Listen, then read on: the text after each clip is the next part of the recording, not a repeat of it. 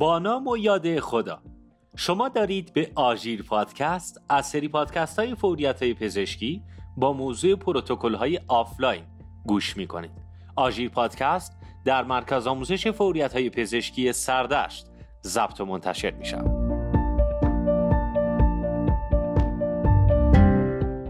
با ما همراه باشید با اپیزود دهم از آژیر پادکست با موضوع پروتکل ترومای قفسه سینه.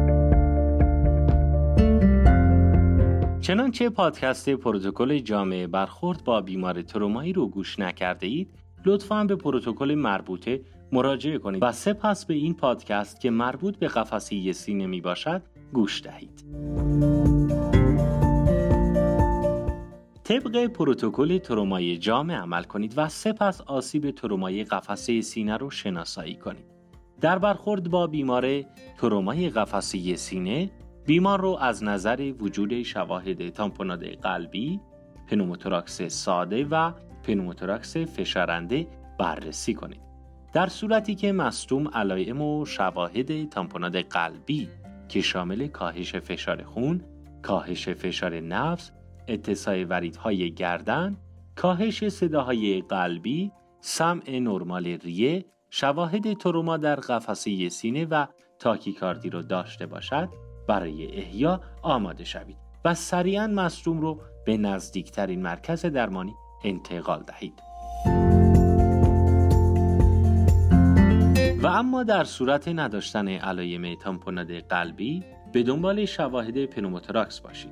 چنانچه علائم پنوموتوراکس ساده که شامل تنگی نفس، کوتاهی نفس، آمفیزم زیرجلدی، افزایش rate تنفسی، کاهش صداهای طبیعی ریه در سمت درگیر وجود دارد، بیمار از نظر شواهد پنوموتوراکس فشارنده هم بررسی شود. در صورت مثبت بودن علائم پنوموتوراکس فشارنده که علائم و شواهدی همانند پنوموتوراکس ساده دارد، وجود سیانوس، انحراف تراشه، افت فشار خون و تاکیکاردی بررسی شود.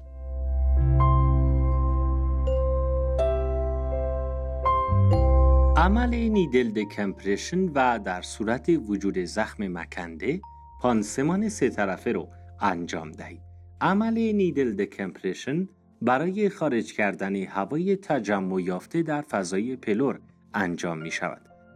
بدین منظور در بالغین یک آنژیوکت نارنجی یا توسی و در کودکان با توجه به جسه کودک آنژیوکت را در فضای بین دندهی پنجم در موازات نیپل در خط آگزیلاری قدامی یا میانی یا فضای بین دندهی دوم دقیق بین دنده دوم و سوم در خط میت کلاویکول نزدیک به دنده سوم وارد کنید.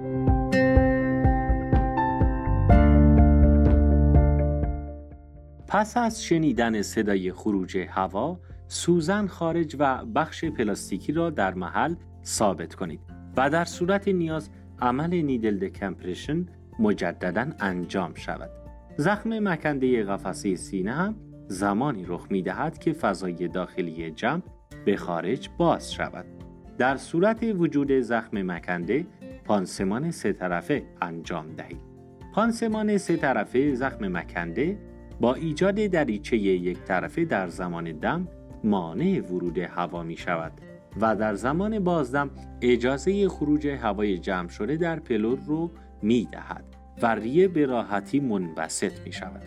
با توجه به مکش شدید در محل زخم می بایست پانسمان به اندازه‌ای بزرگ باشد که داخل زخم کشیده نشود.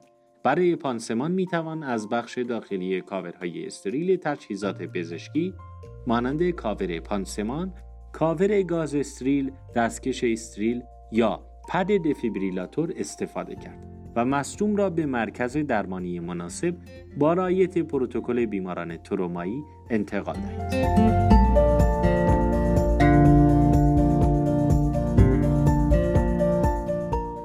در صورت منفی بودن علائم و شواهد پنوموتراکس فشارنده مصدوم رو از نظر بروز پنوموتراکس فشارنده پایش کنید. اگر شواهد تامپوناد قلبی، پنوموتراکس ساده و پنوموتراکس فشارنده وجود ندارد، بیمار رو از نظر وجود زخم نفوذی در قفسه سینه بررسی کنید. چنانچه زخم نفوذی در قفسه سینه وجود دارد، بیمار پایش شود و پانسمان سه طرفه را انجام دهید. سپس با رعایت پروتکل های بیماران ترومایی مصدوم رو به مرکز درمانی مناسب انتقال دهید.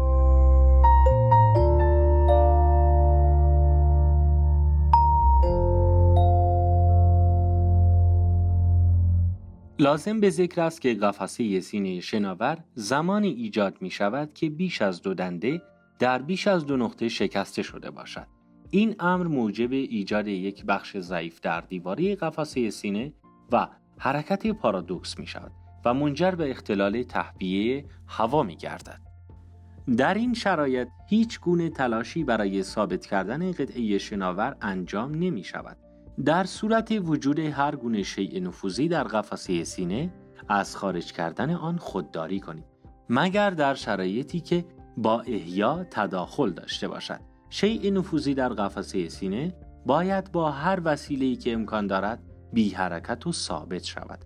در صورت بلند بودن جسم با همکاری سازمان های پشتیبان جسم برش داده شود.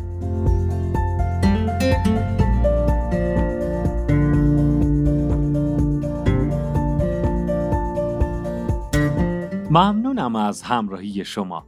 همواره می‌تونید ما رو در اپلیکیشن های پخش پادکست دنبال کنید. آژیر پادکست رو من خزرپور به کمک احسان فر تولید می‌کنم.